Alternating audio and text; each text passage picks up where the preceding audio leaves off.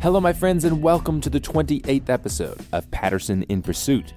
I'm your host, Steve Patterson, and today I've got an interview for you on Christian theology.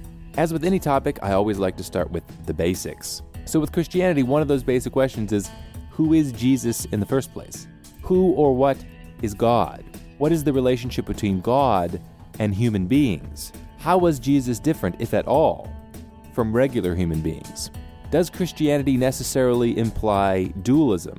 And one of the questions that came up I really enjoyed in this interview is what is a who? And there's this funny exchange about half an hour in where the English language starts breaking down a bit, where we start talking about the difference between who and what. But though it sounds funny, the concepts are actually really deep and insightful. As I think I've said before on the show, I treat all claims as philosophic claims. It doesn't matter if they're religious claims, astrological claims, claims in physics, claims in philosophy. In my perspective, pretty much everything is philosophy. And I also think it's kind of a tragedy that religious claims that have been around for thousands of years are so readily mocked by the intelligentsia. I want to give a platform for anybody to say anything that they like as long as it's logically coherent. And we can use our reason and rational analysis to see if we find the arguments persuasive or not. So, I, as somebody who's you know, a passionate rationalist, I have nothing to fear from examining religious concepts. Some of them are good, some of them are not so good. And I think, especially by judging some of the feedback I've gotten from you guys on the show, I think you guys really appreciate me trying to give an intellectually honest platform for people to talk about different religious ideas. This is something that I certainly didn't get much when I was in undergrad. I know a lot of people didn't. The general assumption on campus was if you're not a scientific materialist, then you are superstitious. And if you have any religious belief, well, then you might be irrational or even insane. And speaking of unfortunate experiences in college, the sponsor for the show is a company called Praxis. If Praxis existed while I was in college, I most likely would have taken at least a gap year to see what the program was about because they specialize in taking young, enthusiastic individuals who are either stuck in college or who want to avoid college altogether and placing them into the real world. Praxis is a nine month program that's three months of professional boot camp where you learn actual real world skills that will help you when you get out of college. And it's followed by six months of a paid apprenticeship. And after you complete the program, they contractually guarantee you a $40,000 a year job offer. So if that sounds like something that you're interested in, go to discoverpraxis.com. And on their homepage, they have a button that says schedule a call. Click it, set up an appointment, and see if it's right for you. Now, returning back to Christian theology, I spoke with Dr. Ian McFarland, who is the Regius Professor of Divinity at the University of Cambridge. And one of his main focuses in theology is called Christology, which, as you can imagine, is specifically about the central figure in Christianity, Jesus. So, if you want to listen to how a professional theologian thinks about these things, you're going to love this interview. So, first of all, thank you very much, Dr. McFarland, for sitting down and speaking with me today. You're very welcome. So, I have uh, a lot of questions for you because, in my background, I come from an evangelical household, very uh, conservative evangelical household. And I grew up and I did, wasn't a big fan of Christianity. Um, I, I kind of felt like I was indoctrinated. I felt like a lot of the ideas were vacuous, they weren't very clearly articulated.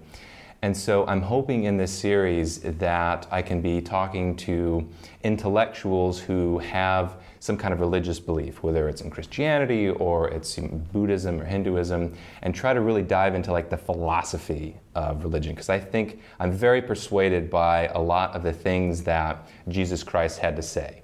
Wow, I think it's profound uh, moral truths. I, you know, it's obviously changed the world. Big deal. However, a lot of those moral truths are coupled with metaphysical claims. Like, okay, here's this great guy, he's got these great ideas, and then Christians say, oh, but there's more. This guy is, is God incarnate, he's come to earth, and then they add on a lot of metaphysical baggage. Now, I don't want to dismiss the, all that, that metaphysics, so I'm hoping that today we can kind of dive into it and see if there's some plausibility there. So, the first question, I guess, is in your own uh, personal worldview, and based on the research that you've done, what is or who is Jesus Christ? Is it a person, a human being just like you and me who had really good ideas? Is it a, is it a grand metaphor? Is it literally God who who came to earth and is now, you know, now walked among us. What is your belief on that? Well, Jesus is a human being just like you and me, which is very traditional Christian belief, and he is God among us, which is also very traditional belief. so uh, both, um, and that's been the uh, the majority position of Christians since, well, I mean, some might argue implicitly from very, very early on, but explicitly since the fifth century, that Jesus is one person, um, uh, the Son of God, the Word, eternal Word, uh, who is made flesh and thus is uh, in two natures. And it's really that um, distinction between nature and person that uh, provides, I would argue, the coherent metaphysical framework for that traditional Christian claim. Okay, so let's dive into that a, a bit. So the claim is that at the same time, Jesus is 100% a human, like you and me, and also the is also God. But what does that mean? Is is the creator of the universe? Is what is it? What you, when you say he's also God? What is that? Yeah, God is the creator of the universe, the uh, source of all being. Um, in fact, that's. I mean, I think if you look historically, beginning very early by the end of the second century, the, the claims for divinity of Jesus, which you get from both early Christian and pagan sources reporting on Christianity, is that uh, Jesus was regarded by Christians as God. And the logic behind it is um, if you confess Jesus as Savior, that is, the one who can guarantee the integrity of human, and for that matter, any creature's existence against any possible threat, the only being who can have that capacity is God. So to, to claim that Jesus is Savior and not claim that Jesus is God is to engage in, in a incoherence. Uh, uh, that, that which is less than God always has at least one other reality, namely God, that could block uh, that being's ability to fulfill the promises that, that, that, is, that are made. So uh, the confession of Jesus as God is that, that is quite clearly quite early, and I'd argue that its origins are soteriological. Uh, so what, rooted, that, what does that term mean? That rooted in the in Christian convictions about uh, the capacity of Jesus to save. So on the basis of the confession that Jesus saves, um, it the inference is drawn that Jesus is God, and then the, then the challenge becomes, well, how can you say that and still uh, confess the one God of Israel and uh, not um, follow afoul of the first commandment, uh, and so on and so forth. So when you say Jesus saves, what does that mean? Because I've heard that a lot in my lifetime growing up. Just I've seen it on the billboards too. Yeah, yeah, yeah. You were saying you're from, uh, you spend a lot of time in Atlanta, and if you drive through some of the highways there, you'll see the words "Jesus saves" in big billboards. So what, what does that mean? Yeah, I mean uh, saving uh, in uh, Abrahamic uh, religions uh, refers to the again sort of the I mean you know not you know gold gold line streets and pearly gates. I mean what it means is that the the uh, every threat that uh, confronts human existence is defeated by God. So they, I mean it's it's it's a it's a, it's a, um, uh, confession that's common to Judaism, Christianity, and Islam that God is God saves. Christians also believe that God saves, but they believe that God saves in Jesus. And insofar as they're willing to say that um, Jesus is rightly the immediate object of that trust, then it follows that Jesus has to be confessed as equal to God and therefore as God. So that when you're shaking Jesus' hand, you're shaking God's hand, which, needless to say, neither Jews or Muslims would claim. Even though Muslims, unlike Jews, would say Jesus is God's word, but they just don't see um, that as having the same um, metaphysical implications that Christians do. So this is interesting when you when you say that that Jesus saves means it's overcoming all of these human obstacles, these things that we worry about. Jesus. Well, human obstacles, but I mean our, our own sin and things of that sort, but also extrinsic things. Right. Uh, that, that's the that part when you were saying that made me think. I think, oh well, what about death? I mean, yeah. if if Jesus saves from all these all these things, isn't death part of that? But then my my evangelical upbringing goes, oh no, Jesus is supposed to have conquered that as well, right? Mm-hmm. Can you explain that a little bit? So, I know, like in the Bible, it claims that um, you know when you die and you're a believer, you're going, there's going to be some kind of a resurrection that happens. Can you explain what that means? Does that mean that there's a there's the metaphysical position in Christianity is not physicalism, right? There's you have this physical body and you have this spirit. So when we're talking about, no. is, is that not right? Well, well I mean, I don't. I mean, uh, I think most Christians over time have been metaphysical dualists or anthropological dualists mm-hmm. in some sense, but I don't think there's anything particularly uh, central to that. Um, okay. Uh, certainly, you would have a hard time finding a metaphysical dualism in the Old Testament in the same way that you would uh, in Plato. So in the New Testament, there, there more there's uh, you know there's there's a contrast between killing the body and killing the soul, but I think that's a, a hard a hard pressed.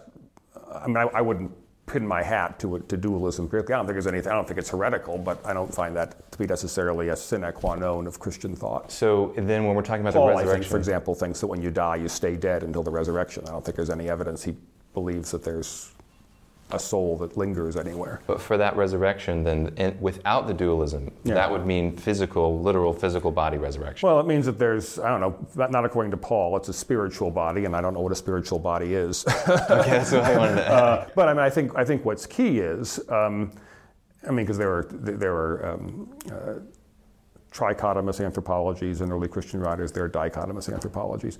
I think the, the key point is, which Christianity shares with Judaism and again uh, Islam, is that uh, human being is, is, is somatic, that it, that it, is, it isn't abstractable from, uh, from a body. Now, again, when Paul says it's, ra- it's raised a spiritual body, I'm not, I don't know what a spiritual body is. The only bodies I know are material.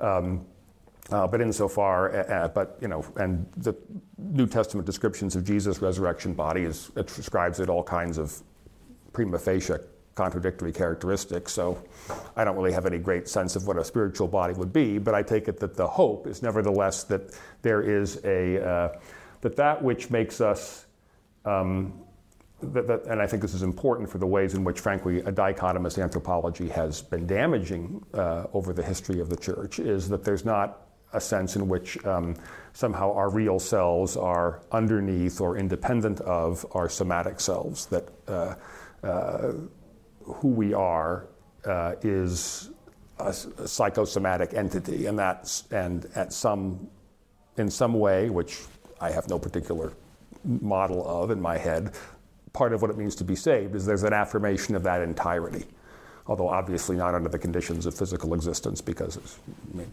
new heaven and new earth and all kinds of other things. So, um, but the, but the, to be saved is to be affirmed in one's psychosomatic particularity and not as a soul sort of being rescued from the physical maelstrom. Uh, okay, so if um, if it's the case that we go down this route, let's take the the physicalist um, metaphysics here. What would God's existence be if not in a physical body, like prior to Jesus or maybe after Jesus? If he exists and he's a being, but he doesn't have a body, wouldn't that imply necessarily some kind of dualism? Well, no, because uh, God isn't a thing among God is transcendent, and so you don't. Uh, God isn't rangeable among the category. What that means is God is not categorizable, right? The medieval quip "Deus non est in genere." Uh, God isn't. Um, uh, an entity alongside other entities, even if you make the scale, you put them at the, him being a loose term, at the top end of the scale. Uh, God is, I mean, the, the, the, I think the most um, attractive, summative uh, way of talking about God's transcendence is Nicholas of Cusa's uh, description of God as not other. Um, uh, okay. which, which, is not that God is the same, of course, uh, or it's not pantheism, um, but simply that you that uh, God isn't rightly conceived as an entity alongside other entities. And I think that's really the force also of Anselm's argument in the Proslogion. Um, that what he's arguing is not that perfection implies existence, or as uh, Descartes and Kant thought, um, but that if you're thinking of God as it were abstractly in the third person, you haven't really grasped who God is. At that point, you thought of God like a black swan or whatever. I mean, something that you can sort of reflect on as an entity alongside other entities, whereas God is only known in as God makes God's self known to one, as it were in the second person. Interesting, the proslogion is in fact written in the second person, uh, I think, uh, in that respect. So, um, so uh, categories of, I mean, um, we use words of God because we can't talk without using words, but all our words uh, used of God uh, it, to the extent that they're positive descriptions of God, apply to God only analogically. So to speak of God, for example, as spirit, um, is not to say that God is spirit as opposed to matter, as though uh, like creaturely spirits and matter are, but simply to, you know, I think in that case, reflecting on God's incorporeality, God's, it's, it, it has a negative function as an attribute. So, uh, and I think incidentally, that's how the incarnation can be made metaphysically coherent, because you're not thinking of God as something, in which case, to say that God and, and humanity were in one person would be, at best, a hybrid, not fully both. So, if we say that God's existence is uh, transcendent, does that not imply then that there is some type of existence that is uh, non physical? Well, except that even existence, I think, at that point is being applied analogically. Yeah, some type of existence, but you have to place an awful lot of weight on the some type. um, uh, I mean, it, I mean, because I mean, what, what you, what, what we, what, what I think transcendence, uh, in order to interpret transcendence appropriately, and I think consistently with the way people like Aquinas interpreted it, for example, or for that matter, the Protestant scholastics and Catholic scholastics too, um, it is in the contrastive category. That's the whole point of the not other in terms of in Cusanus's thought. Uh, it's not this as opposed to that. It's asking you to break out of the kinds of categories that that uh, cause you to think of things in terms of this or that in competitive or contrastive terms. This makes me think very much of Eastern ideas that they say things like, you know, words can't. Uh, describe the Tao, the eternal Tao. If you're talking about it, you're not actually talking about it because it's non-dualism. It's not this versus that. Is there some similarity there, or is also the Eastern philosophies kind of pointing at the same? Well, I mean, I, I mean, it, it, I mean, certainly, I mean, Augustine said, you know, if you can understand that it's not God, right? And it's a, it's a, it's, a, it's well established in, in, the tradition. I mean, uh, the, I mean, the difference between, I mean. Uh, there are lots of differences, I'm sure. An obvious difference with Taoism is that the Tao is not personal. Mm-hmm. Um, and the Tao is understood, I think, more like something like the Logos and Heraclitus. I mean, it's an, it's an intra-worldly principle, whereas um, the Abrahamic God is not is the creator of the world. But isn't that putting a kind of a label and a category on him to say he is? Well, yeah, personal? because you can't because you, you, you, can't. I mean, even putting transcendence a category, right? I mean, you can't you can't not do it. The the the, the uh, so in fact, uh, although there's an impropriety always in speaking of God in the third person, language is language, and we're stuck with it. So the question is, how do you how are you able to honor that? Um, uh, talk about God that way and insist that all terms are applied analogically without simply making that, I mean, that's really, I think, the objection, modern objections to, to theism since the scientific revolution have said is that, well, if you're not going to use words univocally, then they have no meaning. Uh, and Christians want to say, well, we can't coherently use words univocally of God because that's unfaithful to the kind to the kind of entity God is or who God is. Uh, so, on what basis then do we control our use of language? I mean, um, uh, some people have talked about analogy as, and its proper use as simply controlled equivocation.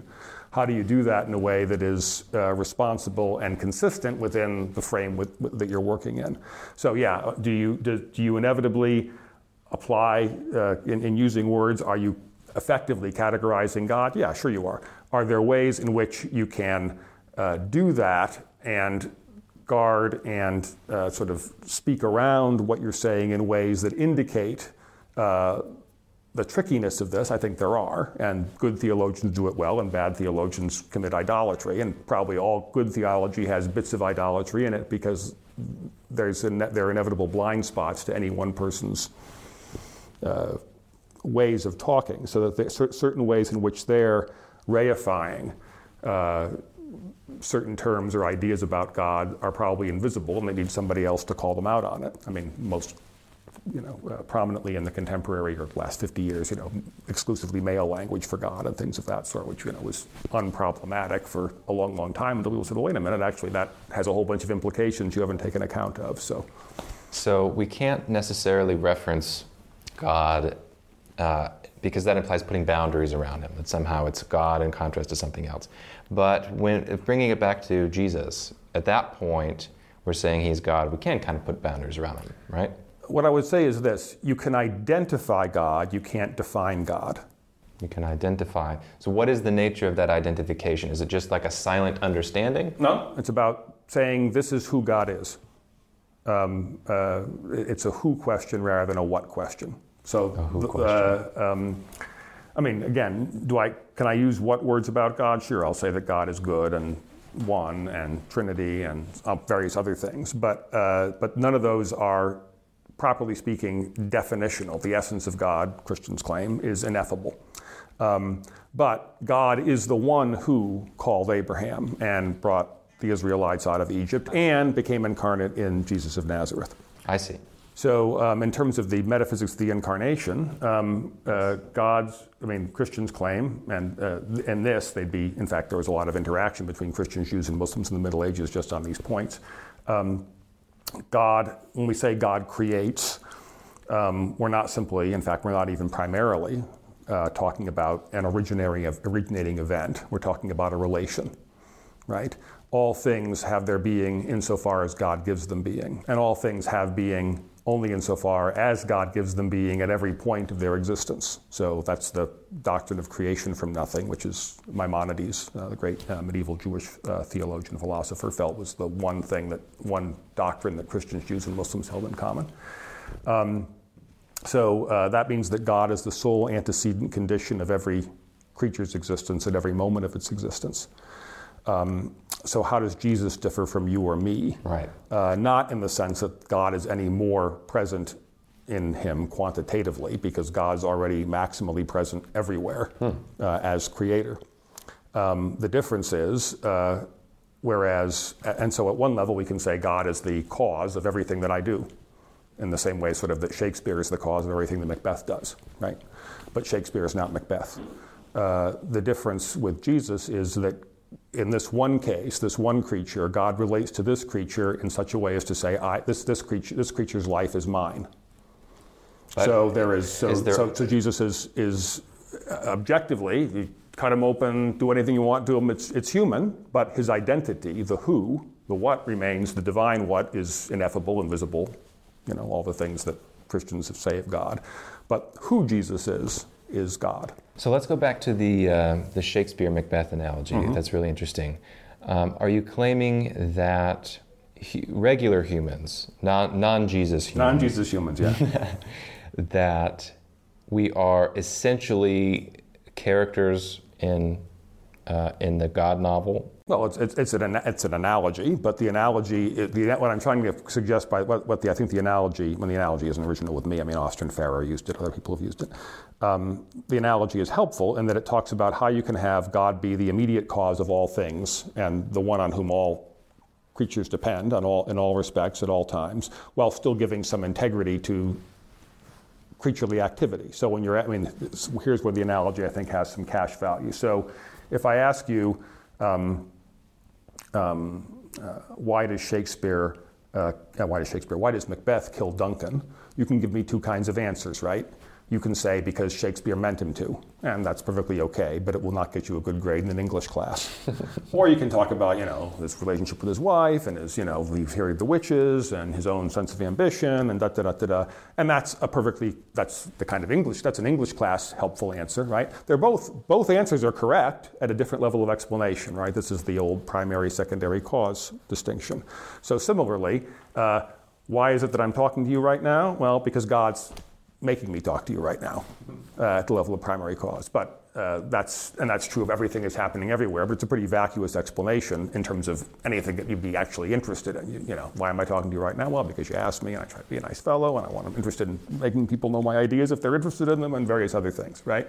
So. Uh, so are we like and uh, uh, are we like characters in a novel? Yeah, we're like them in the sense that uh, our existence depends entirely on God, and God is the one who gives that existence. And why does God give that existence? Well, Christians want to say because God wishes to share God's being. And I guess talking, I'm not a novelist, but talking to people who write plays and novels, they have sort of a sense that this is a, you know, they have a, a, a, a neat, a neat, a neat uh, scenario they want to put forward, and they do it. And that's basically the Christian and again Jewish and Muslim explanation of creation. It's not necessary to God.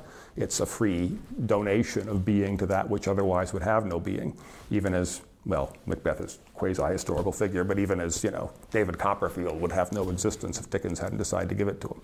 So the natural question um, comes up: Does this not kind of necessarily imply that there would be no free will in this worldview? No, because uh, free will is a creaturely category, and uh, God creates a world that has a variety of different kinds of causes in it, some of which are nat- mechanical, if you want to put it that way, natural law, some of which are free, human beings, angels, extraterrestrials, maybe, who knows, some of which are random, if certain interpretations of quantum mechanics are correct. Even as if you look at a novel, uh, some things happen because, you know, rocks fall on people's heads and they get and they bleed and die or whatever. Uh, some things happen because the characters do them on their own But because they're of not, free will. ac- they're not actually doing Well, it. It's they all- are. I mean, they, well, scripted. in, in, the, in the world of the novel, they certainly are. I mean, you would not, you, you, you would not. I mean, again, it would be kind of a weird reading of a novel to say that again everything simply happens because the the, the, the novelist says so. You could do that, but it doesn't. I mean, it would be kind of odd to say to, to, to conflate various kinds of causal mechanisms that are described as all really being as not being different when in fact you read them as being quite different. And similarly, uh, uh, to think of um, God's relationship to the world, what God creates are ranges of different causes, in, among which are the free causes of creatures. Now, are the free causes of creatures, are the free actions of creatures within God's will? Yeah, they are. But the point is, again, because God isn't simply a big white man with a beard in the sky, uh, but God, um, it's the transcendent origin and cause of all that is, God is capable of bringing forth free causes as, as God can bring forth mechanical causes. And I think it's, I want to make a side, side light here. Um, I think uh, there's something odd to me, and I think it re- re- re- reflects a, a bad sense of analogy to think that somehow it's very straightforward to think of God creating a world in which mechanical causes happen, but it's somehow very odd to think of God creating a world in which things can be genuinely free, as though there's something less mysterious about why there should be gravity or electromagnetism than free decision. Uh, I mean, the world is not a Rube Goldberg machine, right? Uh, n- God's relationship to natural causes, physical laws, is no less mysterious and I, I would think no more obvious or self evident than God's relationship to free causes. I mean, I think what the problem is, we tend to think of God making the sun go around the, or getting the earth go around the sun is like us putting a satellite into orbit, but it's not. God's not manipulating levers. God is putting the whole thing into being. Uh, and within that, the various kinds of causal processes that are part of creation, um, and the three that I've uh, identified are pretty classical chance, um, uh, freedom, and natural causation, necessity, effectively. Well, all of those are relative to creation. Nothing is necessary or free or random with respect to God, if you want to put it that way, even as, again, the novel is all the novelist's work. But within the novel, that's the way the novel works. Within the world, that's the way it works. You're not, I mean, are you really free? Is that what you're asking? Well, if, are you really free relative to God? It's a bit of an odd question because freedom is a category of creation uh, and God isn't part of creation. Are you really free relative to the camera or your parents or whatever? Yeah, you are. As, as, as much as free means anything, that's what it means. It, it returning to the uh, the author character Sure. relationship. On the one hand, we could say yes, fictional characters could they have chosen otherwise than they do in their than, in their novels? Well, kind of, but that's that's like a that's a superficial metaphysical level. I mean, like ultimately, like the the you know Harry Potter, right? Since we're we're not that far away from uh, from Harry Potter land here. Uh, couldn't really have made different decisions, right? I mean, if uh, if you're if you're kind of in the novel, it's like okay, yes, you, you act as if that's the case, and the characters all interact as if it's the case, but ultimately, he's not even responsible for anything. He's just he's fiction, and, it- and it seems like that's this is kind of a similar worldview in the sense that God is the ultimate author and origin of everything, and he from from one perspective, it appears for all practical purposes that there's a freedom, but in the sense there is this What, what perspective are you adopting where there's not freedom? the same perspective where I would say there's no freedom in a novel for characters to choose otherwise. We we play as if there is, but there is, even the thought process. Yeah, but partly that's because you're. I mean, and this is where the analogy obviously breaks down to an extent. You can imagine yourself. You, you can imagine yourself as an author. You can make up stuff, and you, you know you can sort of say. I mean, I, I think it is interesting, although that authors generally tend to have the view, at least when I talk to them, that they're not simply arbitrarily free to do what they want with their characters. That characters actually there's an integrity to characters that part of the creative process yes, is to honor. However, meta- that's however that's yeah. yeah. yeah. Um, but the point is, you can't. There's no imagining yourself in the place of God, uh, which is the only perspective from which that would make sense.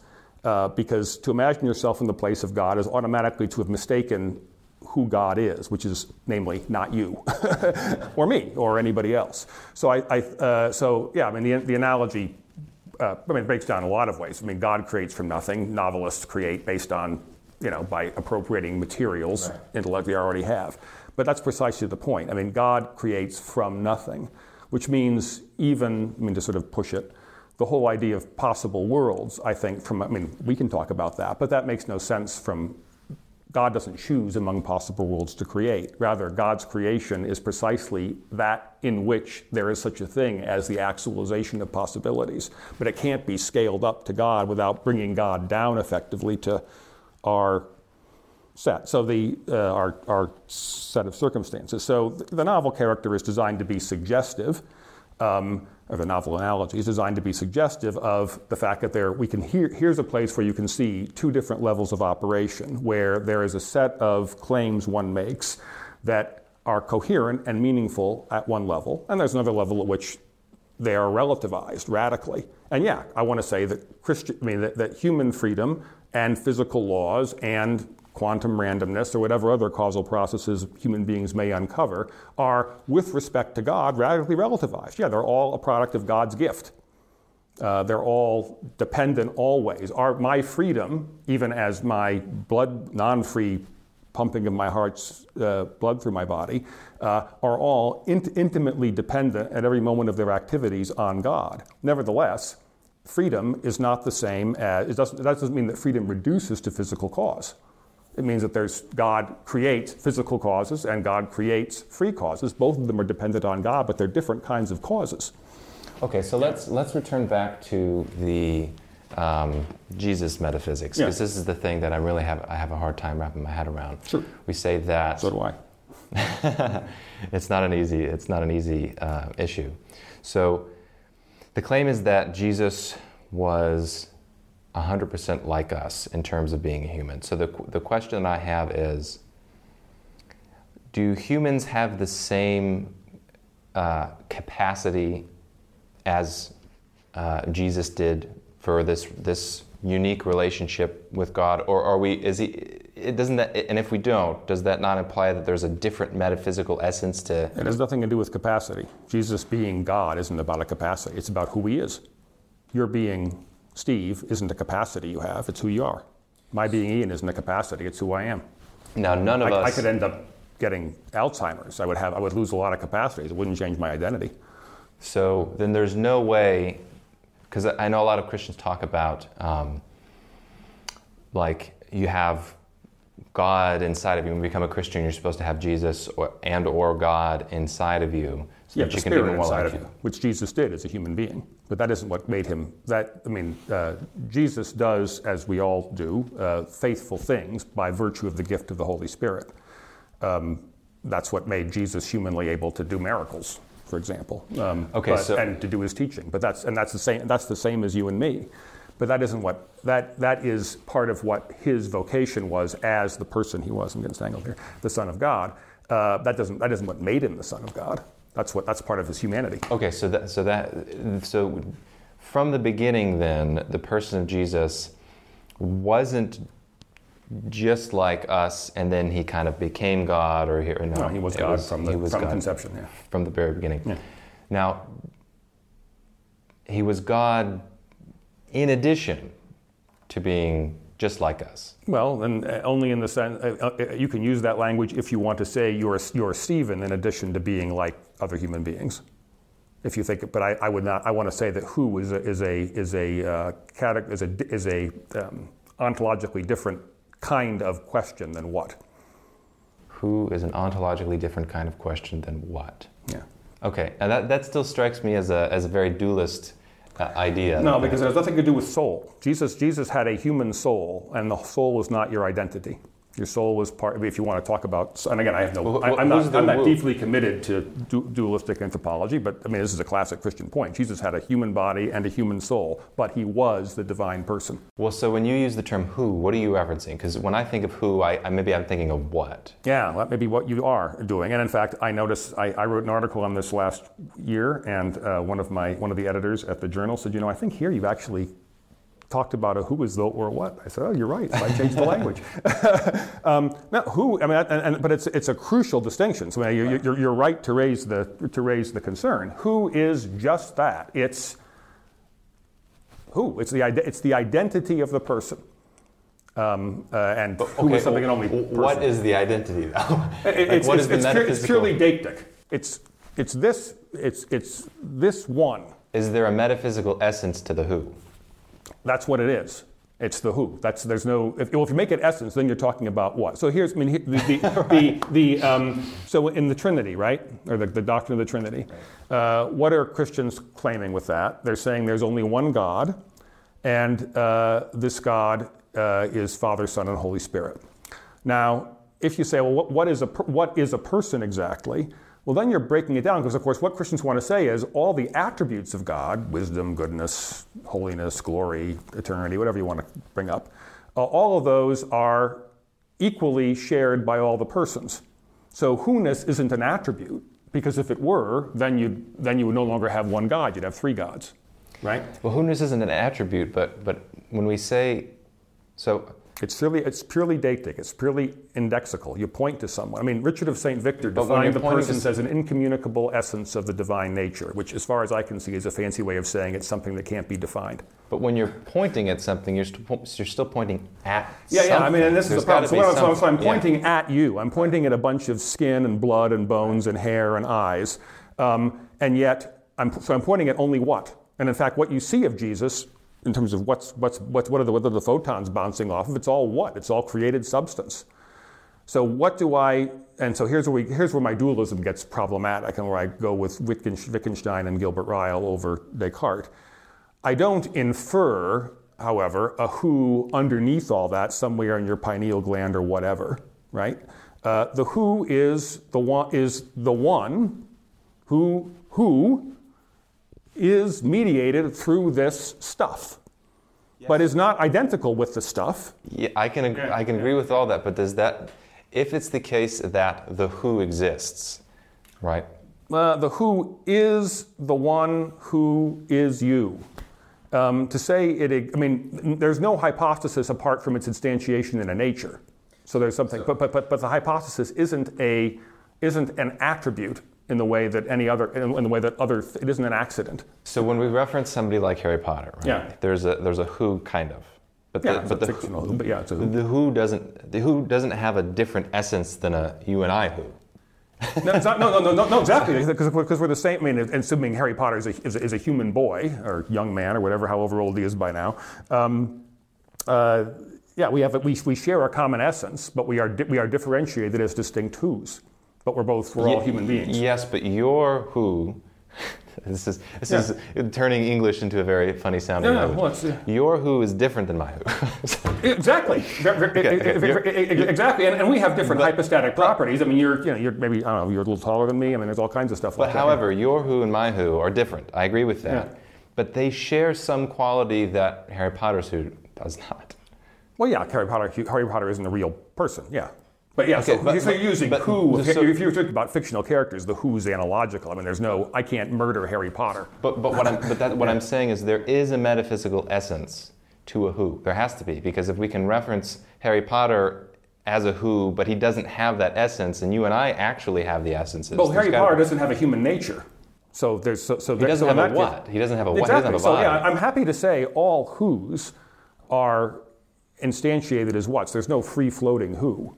A who is always a particular a kind of who. It's you know But it's Gabriel, the God? angel who, or But God is a who, right? God is three who's, in fact, or yeah, three hypostases, but, But, but, uh, only one what, which is different. but I, don't want to get you- into that. I thought you-. Yeah, go ahead. I thought you implied before that that God doesn't really have a what, because that implies. Well, yeah, I mean, the, to talk about divine nature, you got to put it in quotes. Yeah, Okay. And in fact, and I think that's one thing that's is, I think that's important is I, I would want to. Oh, this is getting going to get us way would get us way off, but just put it as a parenthetical Mm-hmm. comment. Uh, I think that we are who's only insofar as God addresses us as who's. That Well- is, well- we, we're treated as we are, we are we are treated as persons by God, and that's the that's how we become. Not simply because a who isn't simply an individual. This is an individual instance of a chair. It's not a who. Right. Right. This is still about metaphysics, which is what I want to talk about. So I do want to sure. ex- explore this. So what, here's my own personal worldview that the chair is has a so what we what we reference when we say chair Hmm. is bits of matter that are arranged in a particular way that we call a chair. There's no fundamental chairness that's out there that's substantiated. It's just really a concept. It doesn't mean that the bits of matter don't exist, but the chair is just a concept. That seems to be different than when we're talking about beings. There seems to be something else there. So, uh, what I would say is if there were no minds, there would be no chairs. You'd still have bits of matter, you wouldn't have chairs. If there were no minds, there were no conceptual identification of things, you would still have people, you would still have beings, right? Uh, yeah, you would have individual human entities. Yeah. Right. So, and for me, I, I have that belief, and I don't know how not to couple that with the metaphysical dualism and say, well, therefore it must be. Well, I, I want to distinguish metaphysical dualism. I mean, I'm not, again, if, if, if I, I'm not, I, I think uh, body soul anthropology is theologically adiaphora. There's nothing wrong with it. A lot of Christians have held it. And there have been very different ways to do it. You can do it platonically, hylomorphism, you can do it more platonically, so on and so forth. But what I want to ent- what I want to emphasize is that soul is not who. Soul, if soul is part of your what, that is, human beings are made of body and soul, then that's part of your what. The who strikes me as a name then. If we're saying Yeah, the who it's, is it's not what. fundamentally who is about name. But it's not simply, I mean, obviously I can give the chair, I can call the chair Matthew. It doesn't make it a who, right? So that's, so what, what makes finally human beings who's, um, uh, for me, uh, in terms of my theology, is that God calls us in Jesus, as Jesus, to be in communion with the divine who's. And so it's so it's, a, it's at that point that our that our it's that that's what it, that's when we understand fully what it means to be a human being and to be a who, Now, does that mean a human who. Let's imagine. divine who's. Let's imagine a world in which there were no names. We didn't have names. Would there still be who's? Um, I guess I'm trying to figure out what would that because because to be a to be uh, for me to be a who is precisely to be called by name. And obviously, what one makes you know how we could could there be nonverbal names, but uh, Let's just say there were no names. There was no. There was no identification of what it was. Yeah, well, in that case, I don't. I mean, I'm not. I'm. Uh, I, I think then you're saying, yeah, there. You're, you're, you're, that would be to, to define it as being there would be no who's. That's interesting. But the, the key point I want to I want to get at with the incarnation, just to get, is that um, is that, and I think this is one thing that Christians have not always been good on, is that there's no Christ's divinity is not some modification of his humanity. It's not because he's got more faith than anyone else. He may have, but I don't know. It's certainly not because he's taller or faster or because he knows everything or anything like that. Uh, there's no there's no again, there's no scale. Jesus has whatever human characteristics God uh, he has, which are particular to him. Some of which may be much better than mine. Some of which may not be so good. Um, that isn't what defines who he is. Uh, what defines who he is is his identity, and his identity is is precisely as the second person of the Trinity. That's who he is, uh, which is not who I am. No. Then I want to talk um, too about the third person of the Trinity. Sure. So we're talking about God as the ineffable creator and originator of everything. We're talking about um, Jesus. Let's talk about. Well, Jesus is the ineffable. I mean, there, there, there's only one. Only one- the three persons are all equally creator. Yeah, yeah. So, so there was one formulation of, of God, which is the person of Jesus. So, who and what is the Holy Spirit in Christian theology? Why, why add this additional um, part of the Trinity? What, Okay, what does okay, that bring to the okay, table? First of all, they're just technically right. There are no parts to the Trinity. Um, the persons aren't parts, um, and they're not added. Um, uh, uh, I mean, I, I mean, I say historically, the, the, the divinity of the Spirit was the last to be sort of nailed down. So I take the point, but just want to make metaphysical clear. So let's back up. What is the Trinity? The Trinity is the way in which Christians can claim or seek to claim that they are monotheists and confess what they say about Jesus as the Savior. Okay. So that's the Trinity is simply a way of, try, trying to think through uh, what what does it imply about God if we confess that Jesus is the one who saves, and what they what Christians have came up with, um, and you know, you, and it's it's formulated officially in the fourth century, but you can see bits of it before then, um, is that to to talk about God, one has to talk about the one Jesus called Father, one has to talk about Jesus, and one has to talk about the Spirit. Um, partly because in order to talk about Jesus, you've got to talk about you've got to have those three names in play. Okay. Um, so why do Christians talk about the Holy Spirit? Um, because uh, Jesus talks about the Spirit, and those who talk about Jesus early on talk about the Spirit as being the Spirit of God, and also the, the Spirit, the Spirit of God, the Spirit of the Father, and the Spirit of the Son. So there those that, that those locutions are all found in Scripture. So somehow, Spirit is intimately bound up with the work of God in Jesus, and so that's why that's why Spirit language is there. Um, now, uh, in terms of how does one think about, you know, how does one talk about the Trinity in ways that are consistent with what Christians claim about the equal divinity of the three, because clearly Father and Son are terms defined, are relatively defined terms, whereas Spirit is not quite so, you know, Father is defined in terms of progeny, Son in terms of Father. That, that's pretty clear. Spirit seems more sort of peripheral, and this has been a particularly in the last 30, 40 years, a classic uh, sort of issue in Western theology in particular is, you know, where's the spirit? Is the spirit depersonalized? Is it not there? Da, da, da, um, my own, I mean, sort of the way I talk through it is uh, the Father, I mean, the, fa- the Father is the Father in giving the entirety of the Father's being to the Son. And that happens in the Spirit and the Son receives the fullness of the Father's being, that is, the fullness of divinity, uh, and in so doing acknowledges and glorifies the Father also in the Spirit.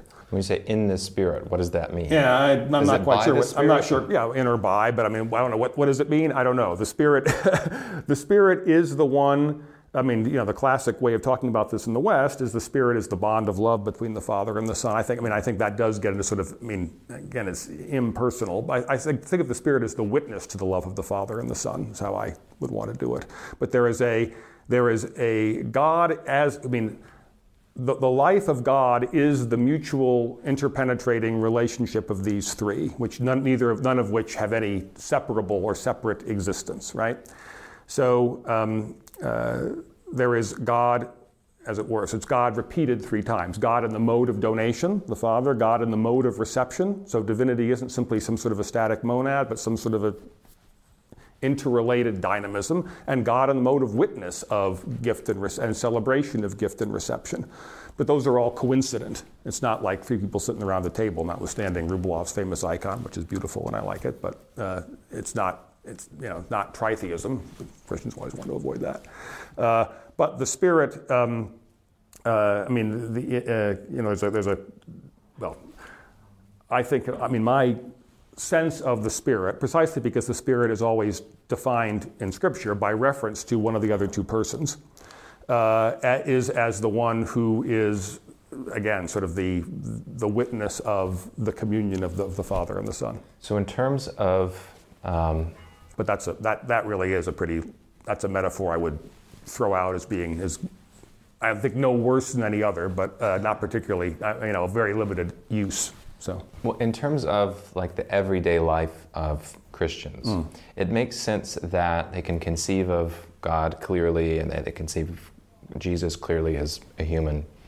What, practically speaking, is the Holy Spirit? Is it something that that because because I know in like Pentecostal faith there's a there's a idea that like you can feel the Holy Spirit or it can like you have you're in some state of mind that is that is the Holy Spirit.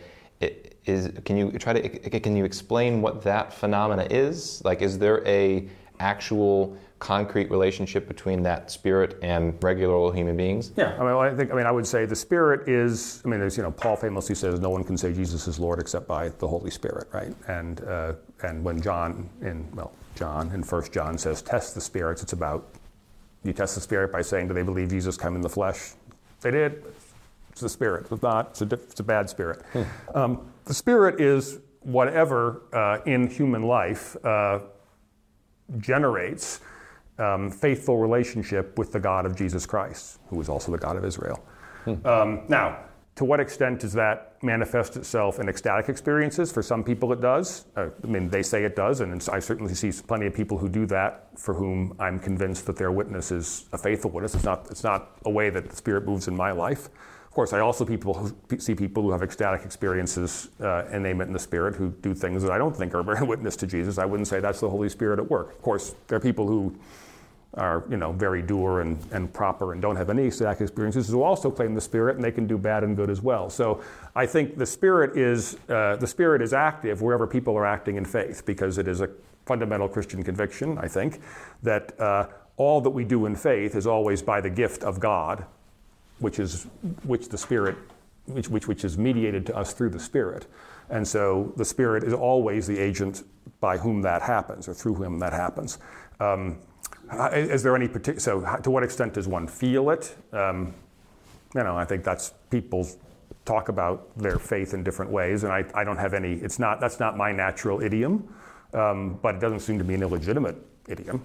So when you say they're acting in faith, what does that mean, the, the faith part? Does that mean when you're acting with the belief in this uh, other worldview? Does that mean you're acting out of love? What does that? It means it means whatever you're doing uh, you're doing it in a way that bears that intentionally. I mean, to be faith, it has to be somehow thematized, um, not necessarily in terms of a precise doctrinal form, but some sense is what you're doing. Uh, as you're doing it in and as your witness to the good news of Jesus, and uh, you, and in fact, you're not simply thinking that, but it actually is the good news of Jesus, because of course people can do things thinking it's, it's bearing good witness where in fact they're not.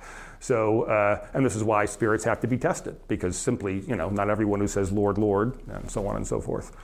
Uh, but where the spirit is active, that's what's happening. And I think the spirit's witness um, at, you know, is often quite compelling and, and uh, visible, but even where one thinks of, I think of the witnesses being compelling and visible. For example, Martin Luther King say in his, in his more heroic moments. Plenty of people at the time thought it was crazy or demonic or just, you know, born out of the, all kind, you know, negative things. And other times people think they're doing, you know, a lot of devout Christians, people who claim to be devout Christians, and I think honestly believe themselves to be, thought Hitler was divine revelation, which I don't think was the case. So it's not as, it certainly can't be reduced to one subjective feeling. There has to be discernment, and I think that's part of what the church is about. Uh, the church is, at best, a community of mutual accountability that um, uh, that tests people's claims to be speaking by the Spirit uh, or acting in the Spirit. That is, to be acting uh, or speaking faithfully,